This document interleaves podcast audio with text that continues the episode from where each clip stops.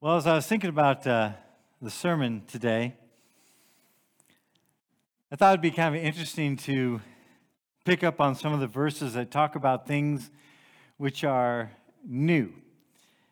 And uh, I was going to relate this to kind of the obvious, you know, the idea that Jesus, who's the Messiah, the Word made flesh, you know, he comes to us as a baby, the incarnation. That's uh, the Bible. that talks about the Word of God the very word becoming flesh, not the word of God, but the word becoming flesh, the logos. And that he comes and he comes to us as the Messiah, and we've mentioned this already, kind of this vulnerable situation. And God is the creator of all things. He could have chosen to come in any particular manner that he wanted. The second coming, for example, we read about in Revelation is going to be big and loud, and there's going to be no doubt about it when it starts to happen. But the first incarnation was very quiet and it was very humble.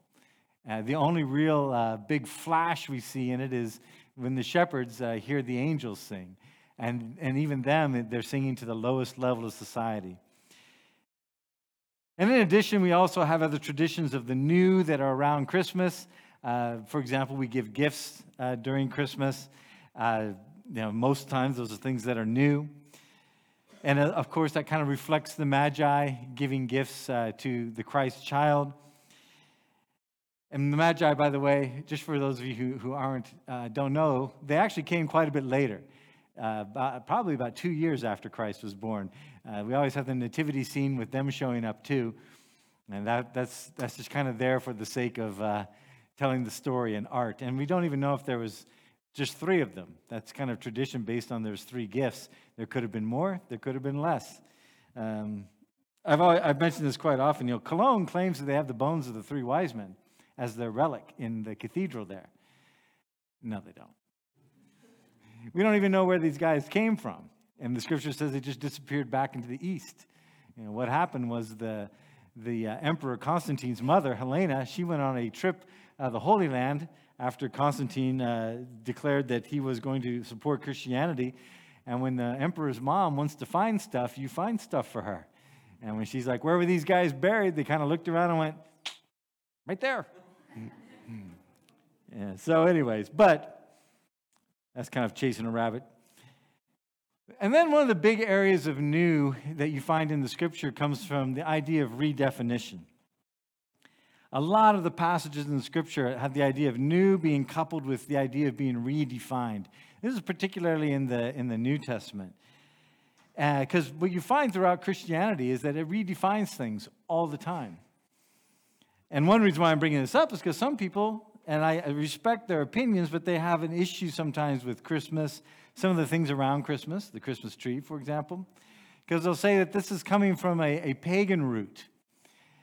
And there is some historical fact to that truth that, that comes that there are some traditions that can be traced back that are around either before Christianity or they were in place before Christianity influenced them. But one of the things about Christianity that people often forget is that Christianity redefines things. It's just part of what it does.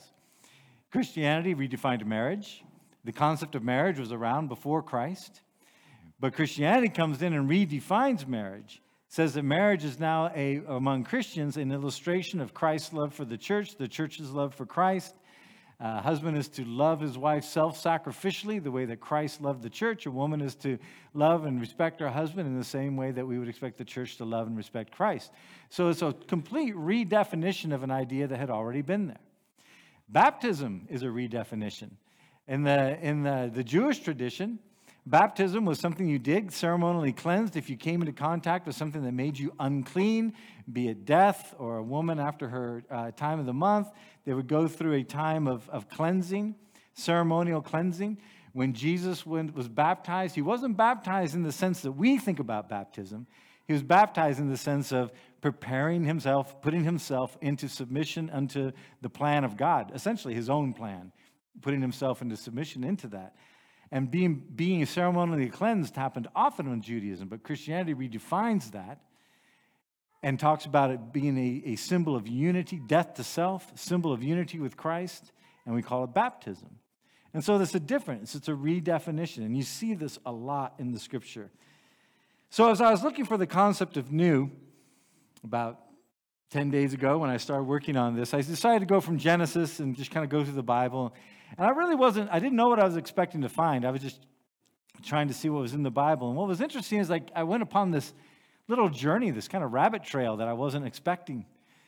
Because while the idea of new doesn't really change, what is emphasized as new changes.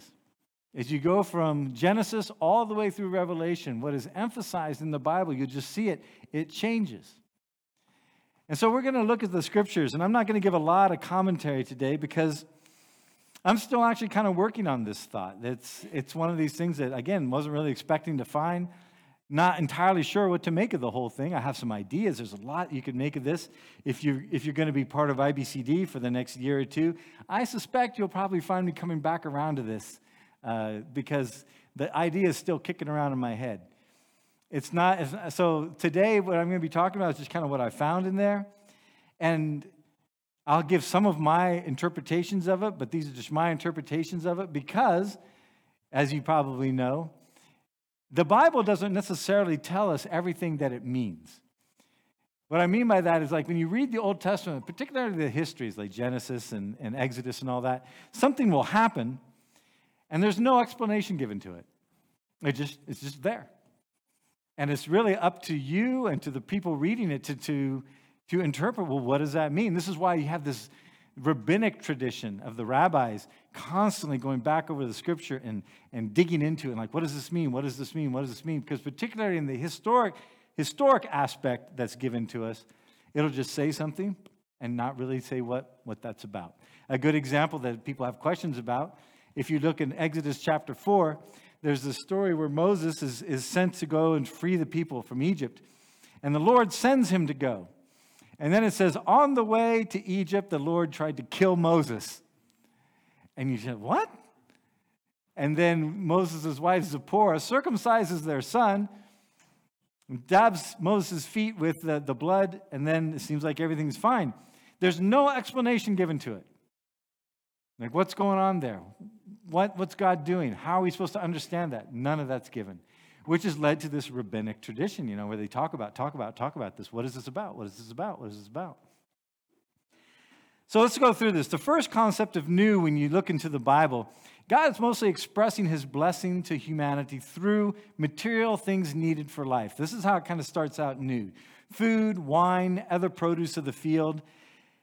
And I won't necessarily read every verse that we go through, but I'll read most of them. So here's some examples. May God give you of heaven's dew and of earth's riches. This is in Genesis. The abundance of grain and new wine. Leviticus, again, early in the Old Testament. Count up 50 days up to the day after the seventh Sabbath, then present an offering of new grain to the Lord. So the newness is, is mostly seen in material things that we receive and are also to give to God in, uh, in sacrifice. He will love you. Deuteronomy's uh, new and all these different aspects of life, but still, it's kind of like the, the production aspect. He will love you and bless you and increase your numbers. He will bless the fruit of your wombs, the children, the crops of your land, your grain, new wine and oil, the calves of your herd, you know, the little, little calves, the lambs of your flock, and the land that he swore to your forefathers to give you. So this is how it begins. You see newness really focused on sort of the material blessings of life, the things you need to live. Then the next new comes up. This is one that we very rarely talk about. I've never heard any sermon on it. I've never heard anyone really talk about it. And it's this idea of the new moon. Rosh Hodesh is the name of, the, of this festival that was celebrated by the Israelis back in the time, Israelites. And one reason why they followed the new moon is because they had a lunar calendar. So they didn't they had a lunar calendar. The beginning of every month was the new moon. And I've often wondered why we don't talk about this very much because it's prevalent in the Old Testament. And it's mentioned a few times in the New Testament. I think one reason why we don't talk about it very much is it sounds a little too pagany for us. A little too much like pagan worship thing going on because we don't know what to make of it. But it's talked about over and over again. Here's some examples. Again, early numbers. Uh, with each bull, there's to be a drink offering and half a hin of wine. With the ram, a third of a hin, and with each lamb, a quarter of a hin. This is the monthly burnt offering to be made at each new moon during the year. First Samuel, this is when David is uh, escaping from Saul, and there's this talk about, well, he'll notice if you're not at this feast. It says, So David hid in the field, and when the new moon festival came, The king sat down to eat. And then in Ezra, this is after the temple had been rebuilt after the return from Babylon. And so all these uh, festivals were reinstated. It says, Then, in accordance to what is written, they celebrated the Feast of Tabernacles with the required number of burnt offerings prescribed for each day. After that, they presented the regular burnt offerings, the new moon sacrifices, and the sacrifices for all the appointed sacred feasts of the Lord, as well as those brought as free will offerings to the Lord. So I found that kind of interesting how often this is mentioned and how little we talk about it, and frankly, how little I know about it. It's just not really something that's on our Christian radar very much. Then, something you see often happens within the Bible, again, is that God would, when He's brought out a person who was going to do something in a special, kind of a special task, He would often give them a new name. Uh, example is Abraham. He says, No longer will you be called Abram, you're going to be called Abraham, for I've made you the father of many nations. He does the same thing with his wife, Sarai. He says, No longer you're going to be Sarai. As for Sarai, your wife, you're no longer going to call her Sarai. Her name will be Sarah. He also does this for Jacob. Jacob becomes known as Israel. And again, that's one of those ones that we more often still think of him as Jacob. And I think sometimes it's a surprise to people that the name Israel is because Jacob was renamed Israel. That's why it's the nation of Israel. And Jesus, of course, does this most famously with Peter. And I think, like Jacob, in the, in the time of the early church, Peter was still mostly known as Simon. Because if you read the Gospels, they'll often say Simon, who is also known as Peter, as if they kind of need to remind the readers that Simon is also known as Peter. And now we think of Peter as Peter, and Simon is kind of a very secondary way that we think of him. And Jesus replied, after Peter recognized Jesus was the Messiah and said so, Jesus says, Blessed are you, Simon, son of Jonah, for this was not revealed to you by man, but by my Father in heaven. And I tell you that you are Peter, and on this rock I will build my church, and the gates of Hades will not overcome it. So, this is one of these, this is where you start to see things begin to take on kind of a new uh, a way of things begin to, to, th- to change in the Bible. It goes from this material to more of these kind of different ways of understanding newness. This is, a, this is an interesting one. This is another one of those ones that doesn't have any context to it. When the kingdom of Israel was divided into the northern kingdom and the southern kingdom, the northern kingdom became known as Israel. The southern kingdom was the kingdom of Judah. A cloak was taken, and it says this About that time, Jeroboam was going out of Jerusalem. And Ahijah, the prophet of Shiloh, met him on the way wearing a new cloak. Jeroboam would eventually become a king. The two of them were alone out in the country, and Ahijah took hold of the new cloak he was wearing and tore it into 12 pieces. Why new cloak? Why not just any cloak? Why is that? And, and these details aren't in there by accident. There's a reason why it's in there. Why a new cloak? When you think about what newness kind of represents in general, but this is one of those there's no real explanation around it. It just is. He took a new cloak. And you got to remember, back in the day, you didn't go and buy clothes at Primark and stuff like that. You had to, these things were handmade from beginning to end. They sheared the sheep, they made the, made the, the wool, they put that thing together, they wove it, they dyed it. It was a big deal to tear up a new cloak. Germany has this, uh, uh, well, a lot of Europe has this story about St. Martin, right? On riding on the horse, saw a poor guy and cut his cloak in half and gave it to him. They made a saint out of the dude for that. I mean, if you're going to be a saint, you think give him the whole cloak, right? But that was a precious thing. Some of you are like, what's he going off on now? But the idea that, you know, it was such a precious thing that you could even just give half your cloak and you're considered a saint.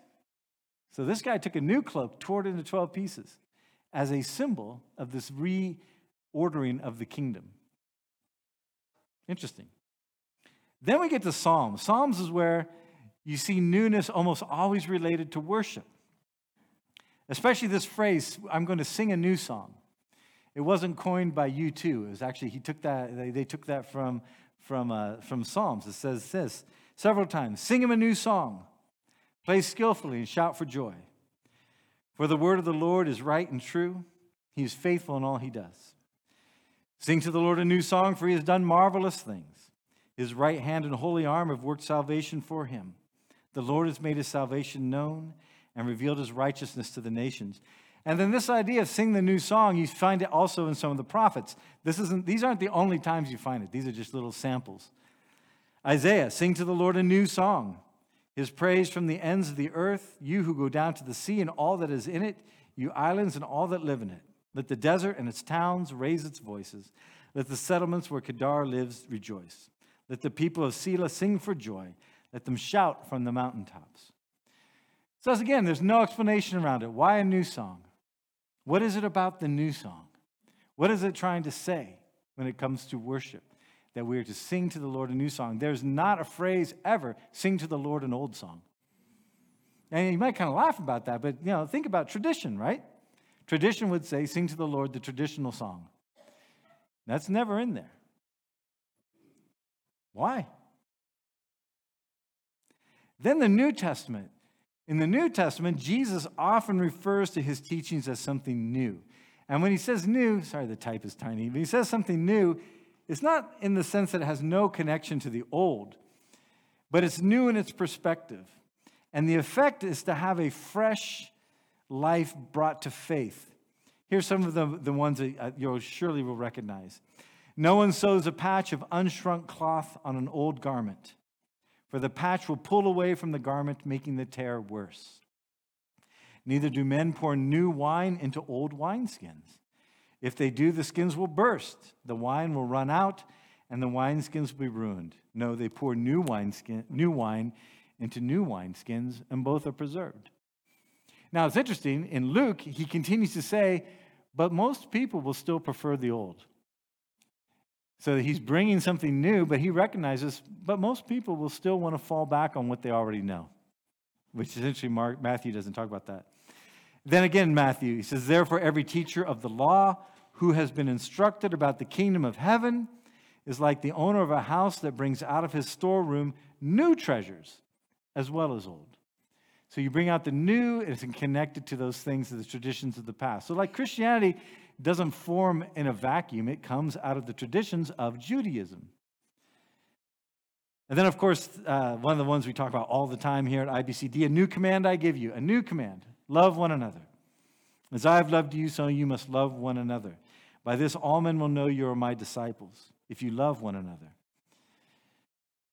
When he talks about when, uh, when the Apostle Paul is writing about the Lord's Supper, he says, in the same way, after supper, he, being Jesus, took the cup and said, This cup is the new covenant in my blood, the new contract or the new agreement in my blood.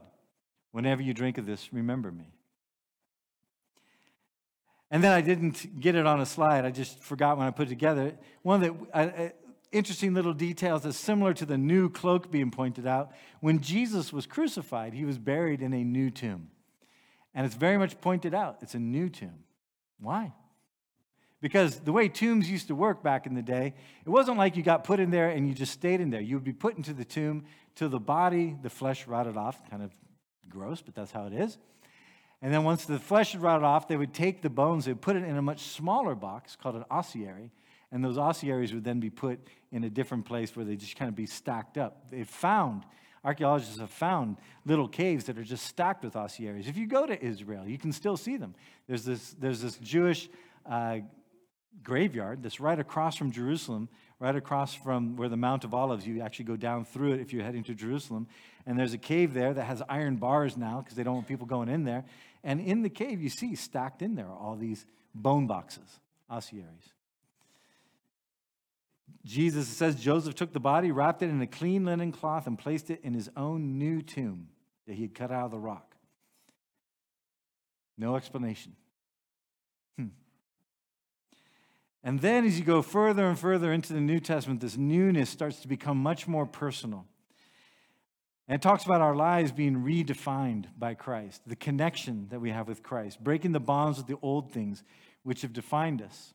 And this is where the Apostle Paul talks about baptism in a whole different way, a whole renewed way. He says this in Romans chapter 6 or don't you know that all of us who were baptized into Christ Jesus were baptized into his death? This is a new concept to, for them.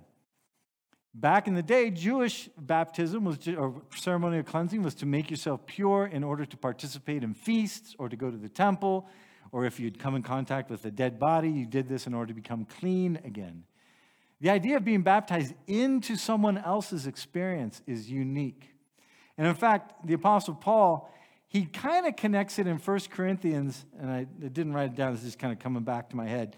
He connects it when he says something about the, the people coming out of Egypt. He says, the people, that, the, the people that were following Moses, they were baptized into Moses when they went through the sea. And I remember thinking, that's kind of a strange thing. What's he talking about there? And what Paul is talking about is that as Moses went into the, the divided sea, he was walking into what looked like certain death. And the people followed Moses into this thing that looked like certain death. I mean, could you imagine walking through an ocean? You have these, you know, first of all, the idea that it's, it's split is freaking you out. And you have these walls of water, and Moses says, Let's go. The only thing that pushed them through is the Egyptian army was right behind him.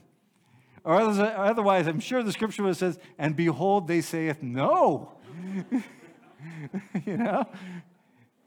But they go, they go into what looks like certain death. And they come out on the other side and they're free. And Paul says, in that they were baptized into Moses. They joined him, they followed him into this experience that looked like death. But on the other side of it came life. And this is how he connects this. He says, you know, we have been baptized into Christ Jesus. We're baptized into his death. We follow him. We were therefore buried with him. We follow him into what looks like death, death to self. Buried with him through baptism into death in order that, just as Christ was raised from the dead through the glory of the Father, we may, me too may live a new life.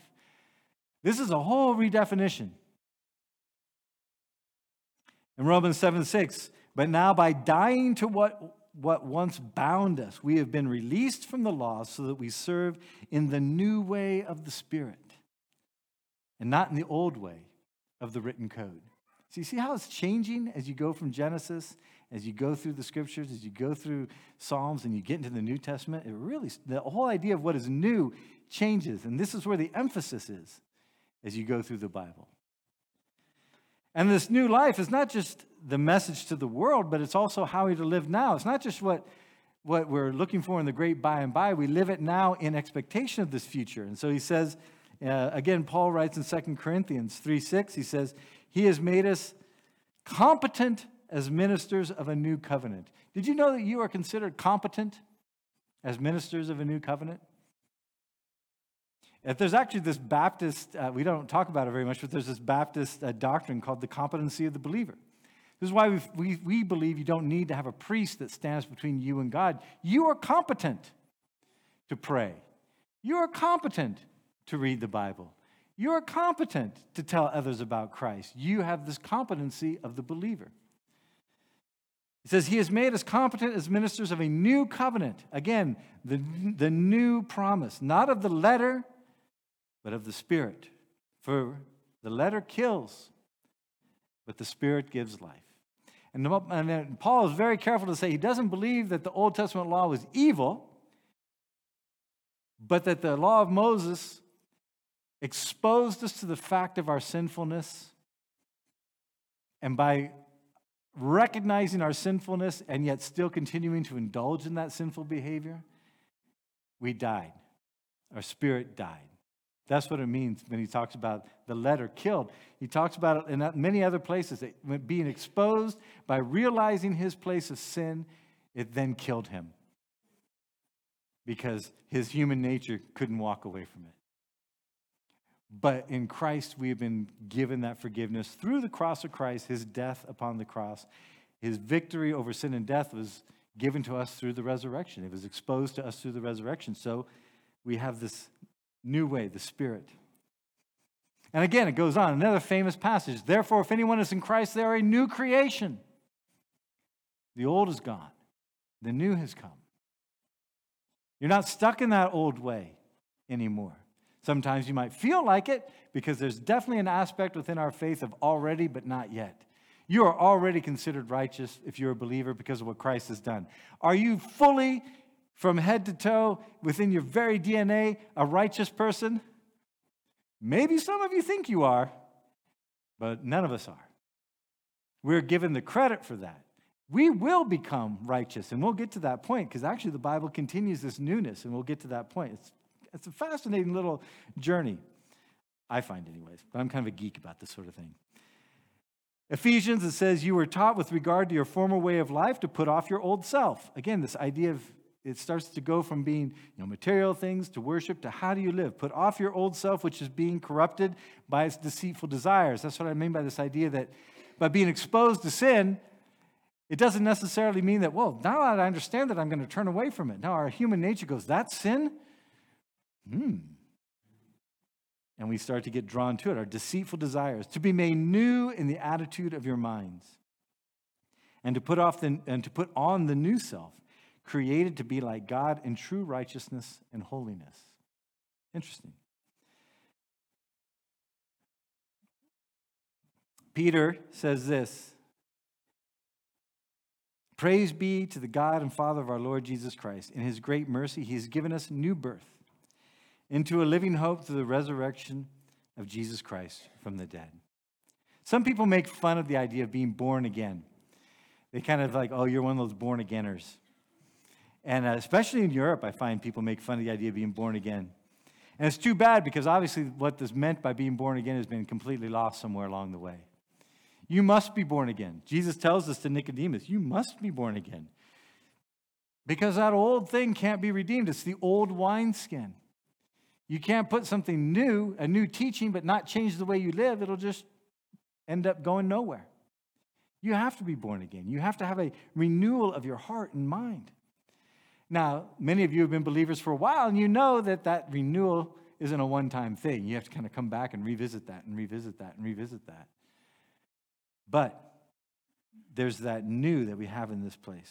And then in Revelation, all these concepts of the new that you progress through begin to come together and they come back together. You've heard me often say that in the end, uh, when you come to the end of the book of Revelation, in the end, you're back at the beginning. In a sense that in the end, the way Revelation describes our way of life will be very much like the Garden of Eden, where Adam and Eve were very in the very presence of God. The way it's described in Genesis is God walked in the garden with them. In, the, in Revelation, it's the same way, except instead of a garden, it's a city but we dwell in the presence of God. And you see a lot of these ideas of the new begin to fold back in. And I didn't put much around this slide for a reason because to me, this is very much an unformed idea. I haven't really got this thing worked out yet. He who has ear, let him hear what the Spirit says to the churches. To him who overcomes, I will give some of the hidden manna. Again, not a lot of explanation. What does he mean by the hidden manna? Well, the manna is what we know. What we know about the manna, that's how God sustained the people when they're in the desert. So makes this idea there's a, a place of sustenance. But this is the one I find most fascinating. I will also give them a white stone with a new name written on it, known only to him who receives it. And this idea in Revelation, you see folding back into it is this idea of the new name that God would give to people when they were called to do something different, called into a new place of, of mission for him.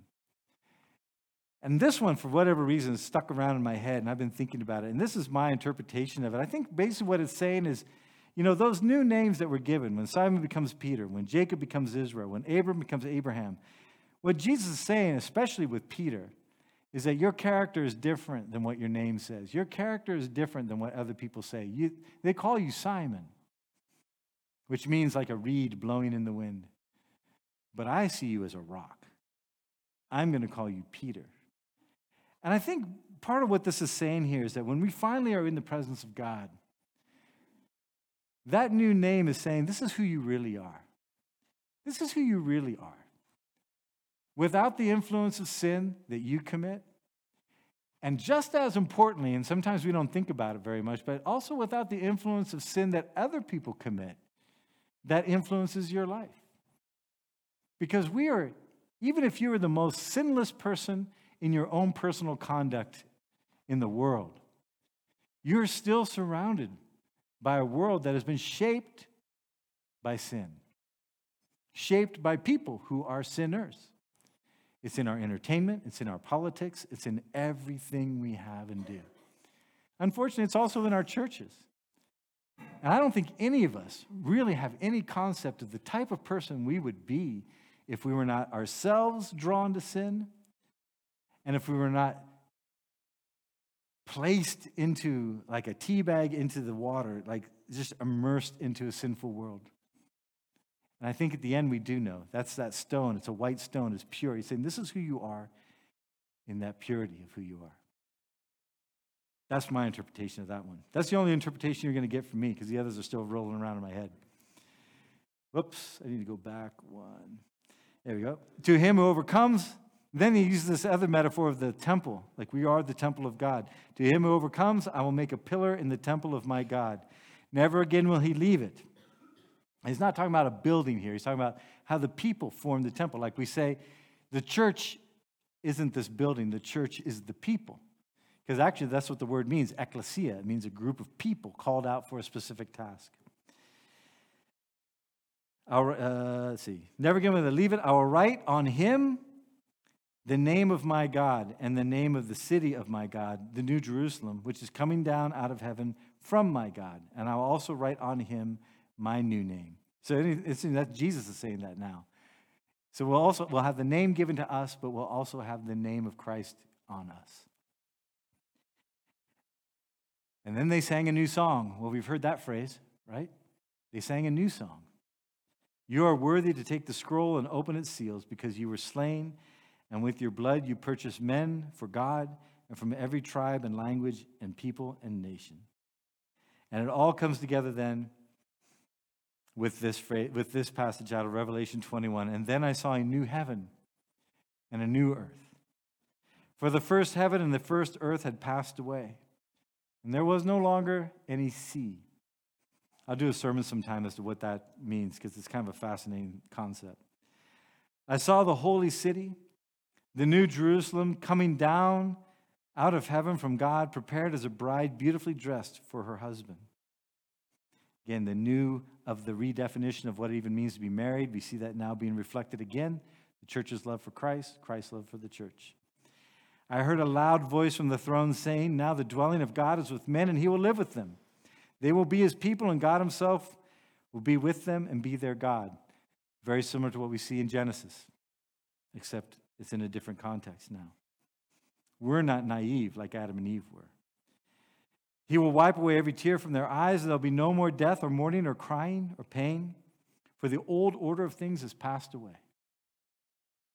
He who was seated on the throne said, I am making everything new.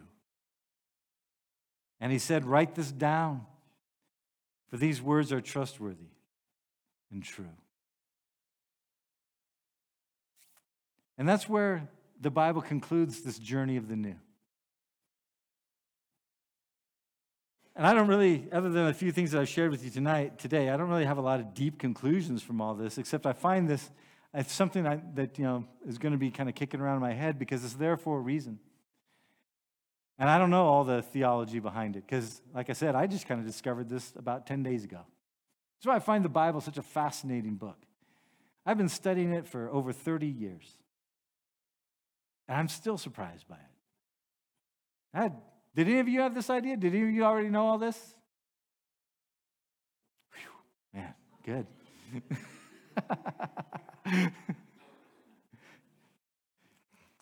but I do know this, and this is just something that we know from, from our faith that if we want to have the new, one thing that is all throughout it is that we have to be willing to seek it out. And usually, what it means by willing to seek it out is we have to be willing to take a good look at ourselves and say, Am I satisfied with the old that I am, or do I want something different? Do I want something new? And this is really the, the battle of sin. Am I satisfied with who I am, or do I want the new that Christ offers? Do I trust Him that what He has to offer is better than what I already have? And this is a deeper question than I think a lot of us realize, because I think many of us, especially in this, is, I think this becomes the trap of living in a fairly affluent society when we have to ask the question, do I trust what God has for me is better than what I already have? Because a lot of times what we assume God wants for us is less than what we have. We go, if, if I follow Jesus, man, I'm going to have to write a bigger, bigger tithe giving check.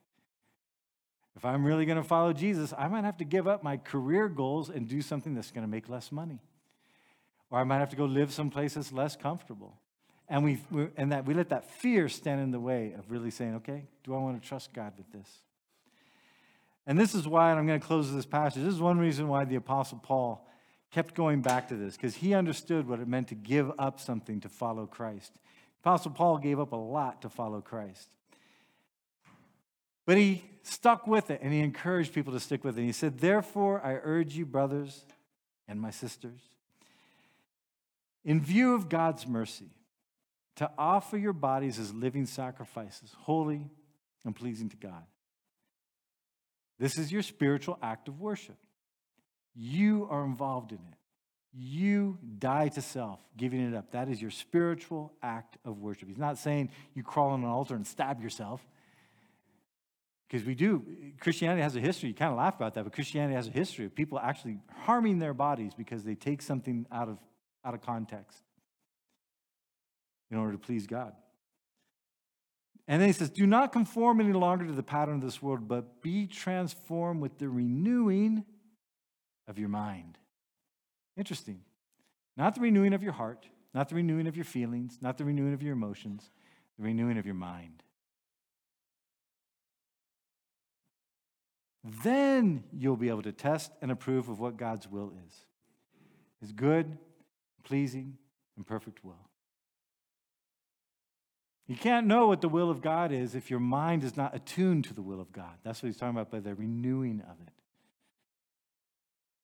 You can't be in the, in the system of the world and still be in the system of God at the same time. You can recognize the system of the world. When I say by the world, I mean that kind of the sinful systems of things the powers and principalities. You can recognize it, you can know how it works, but you can't be bought into it and at the same time be following Christ. And that's a challenge for some people to even agree with that. But if we as we go into this new year, though, I want to encourage us to live as a people that have been renewed by Christ, that our lives would reflect it.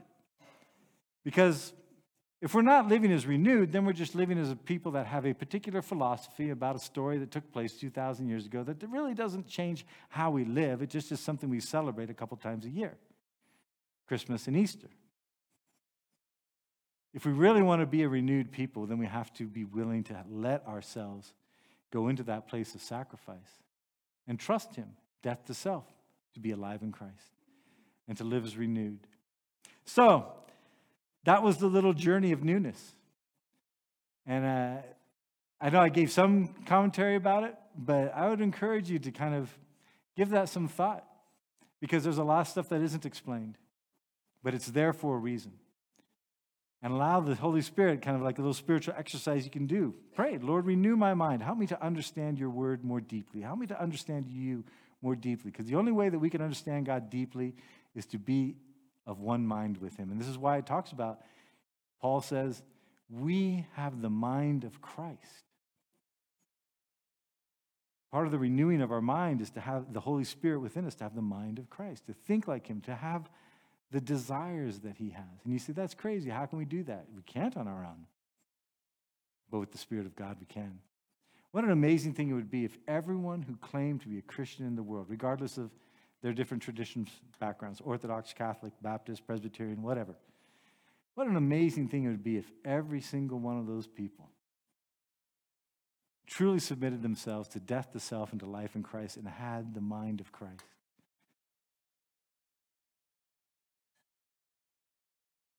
Let's pray. Father God, we thank you for your word and just the amazing gift. You know, you gave us the gift of, of course, you know, our Lord Jesus Christ, and without whom we wouldn't even have the Bible. But then you give us this Bible, which there's so much in it, so much that's more than what we think we know. And, uh, and Lord, just uh, we pray that you would help us to understand this idea of new. Because that is what you came. You, you came as a newborn. You died on the cross. You rose, resurrected. There was a new kind of way that you were in your resurrected form. And through you, we have the possibility of living new life, a life that's made new now, but a life that will be made more completely new when we are finally in your presence again, in the presence of He who makes all things new, where tears will pass away and you will be in our presence.